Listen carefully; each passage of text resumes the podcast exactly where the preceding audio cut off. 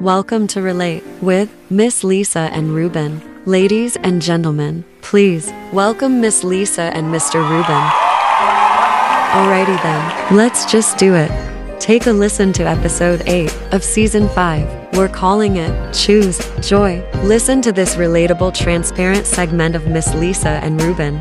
But he did say that he would be there with us through them all. So just because you're having a trial or tribulation somewhere does not mean uh, that God's you need to jump ship and go somewhere else.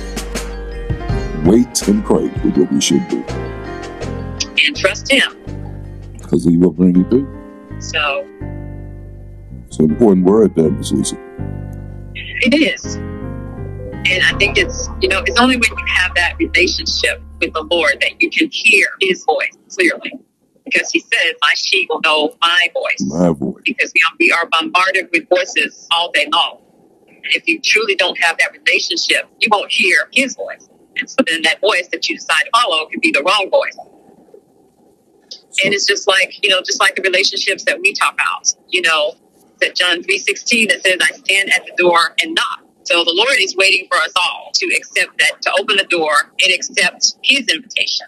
Go answer the You know, door. the greatest invitation that we could ever hope to receive.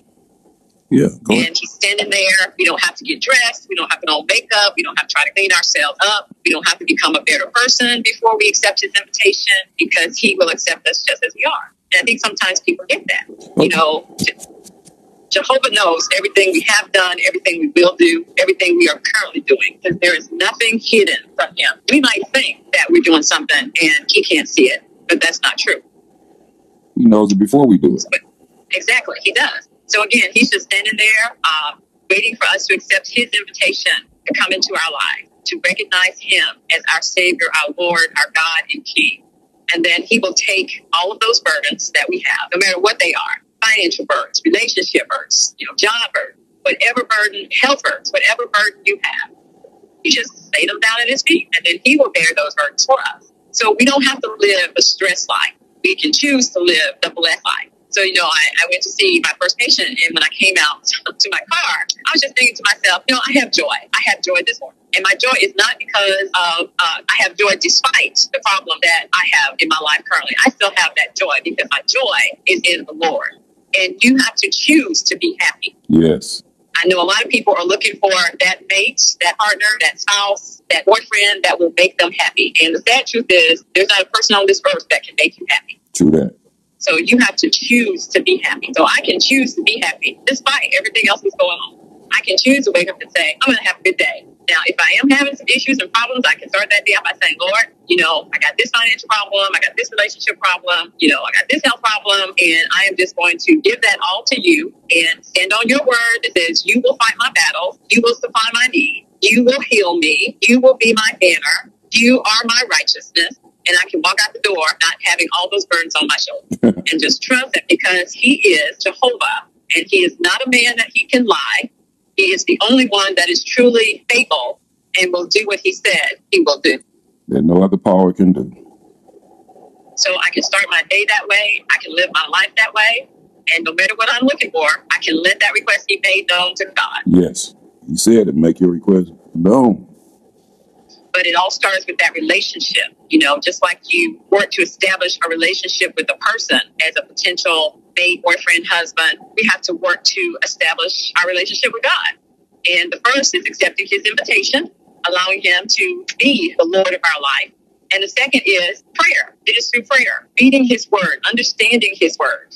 And, you know, something else I was thinking of this morning, just reflecting on the conversations we had last night, was that a lot of people can speak the word of God but how many people are actually allowing the word of God to take root in their lives? and that's where the relationship comes. Well, that's what that goes with what you said earlier. Trust. You you, you have to trust to let go and let God, and so the word of God can speak in your life. You know, you, you can speak things into existence if you believe. Like, you know, manifestation. Trust God. You know, when you speak it. But that comes with having a relationship with God. Well, yeah. You know, we can't just be Yeah, taking the Bible verse and say, "Well, Lord, you said this." Well, yeah, yeah, I I mean, yeah. But do I even know you? yeah. This this is all post post relationship is what I'm saying. Yeah. You know, I'm I'm, I'm speaking on on you know the people that you know meditate on the word, read the word, and they're in fellowship every week. They're encouraging people throughout their day, strangers even. They are they're selfless people, but yet the struggles of life are just other things just weighing them down. They get discouraged like everybody else. You're following Christ. You love him. You love the word. You have fear of the Lord. You loving your neighbor as best you can. You turning the other cheek when your enemies attack you. And you pray and you wait and you believe and you meditate. You got your prayer closet all set up. But then something happens still just, just trying to knock you down or almost knock you down and may have succeeded in knocking you down.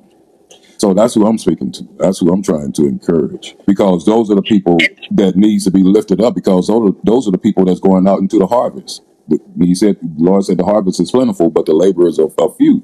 Some of the laborers are getting weary. A lot of the laborers are giving up, leaving their churches, leaving their relationships, leaving their marriages. But my opinion is that if you are continually going to the rock that is Christ, you know, it's when we start trying to do stuff in our own strength that we fail. And God says that we can ask Him for wisdom. So even if you're in ministry, you have to, you still have to have the wisdom to know you need to rest, you need to spend time with your family, you need time to um, strengthen your relationships. And the Lord says, there's nowhere in the Bible does the Lord says, if I call you, I expect you to work 24 7, 365 days a year. That is nowhere in the Bible. So with all things, we can ask him for wisdom. Acknowledge, Lord, I know that maybe you called me to be a leader. Give me the wisdom to do that. And he will you know, the one who is stressing the importance of relationships is not going to be the same one that is putting you in a relationship to break all the relationships you have just because you're trying to serve him. That is not God. God is not a God of disorder. He is a God of order. So if you are in that situation, then you need to go back to the rock and ask the Lord guidance. Would be uh, that would be my suggestion because we are human. And yes, as humans, we all get tired. But again, if we're finding that these leadership roles that we feel like we've been placed in have now become unbearable, maybe we need to look and see, Lord, am I trying to do this in my own strength and not looking for your wisdom and your guidance and how to do it? Well, a lot of us, That would be a lot of my us, suggestion. a lot of us just need to be reminded to go to the rock of our salvation. Yes. You know, it's, it's a lot of times it's just uh, it, it, it, you enemy just mean to beat you over your head, so you will forget to go to the rock. Just keep throwing bombshell after bombshell after bombshell at you, where you're confused and you actually forget. Wait, there's someone I can call on that told me these things would happen. That, but he's gonna fix them for me as long as I call on him. And we just have to be reminded, you know, to go to the rock when these things happen in our lives. I mean, they're gonna happen. You know, no relationship is perfect. Nothing is perfect on, on this earth. In fact, It, it is a process, you know, and that's why, you know, once you accept that great invitation, now you are a baby Christian. Just like you're a baby person, you are learning. You are learning how to walk in that relationship to God. You are learning how to live in that relationship with God. You are learning how to use that relationship to enhance all your other relationships. So you are learning.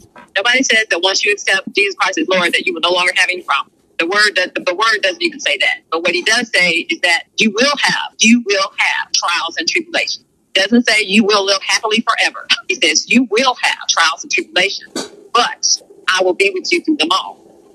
No matter what they are, he will still be there. So again, he's going to the rock. Just like you are establishing and growing in your relationship with God, you're also growing in the relationship with that person that you have accept, accepted an invitation to, whether it's the first date or continuing to date or marriage proposal, whatever invitation you have accepted, you are now having to learn how to grow in that relationship.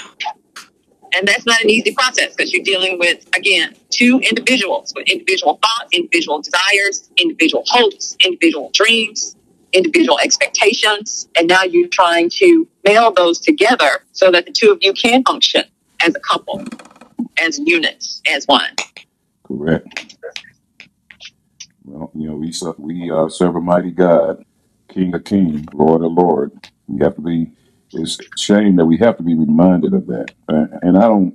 I'm not being trying to be cruel about it, but you know, it's, it is even myself. So to get to the point, why am I letting this bother me, or why am I letting that bother me, or why do I? Why am I behaving like there's no solution, there's no grace, there's no mercy, there's no God?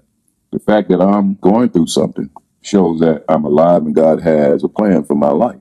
Because I'm going through something, I'm still here. I'm discouraged, which we all are going to get weary. That's why his words say, no, don't be weary and well doing if you faint not. You know, if you trust You him, will reap. you will You will you reap if you faint not. hmm So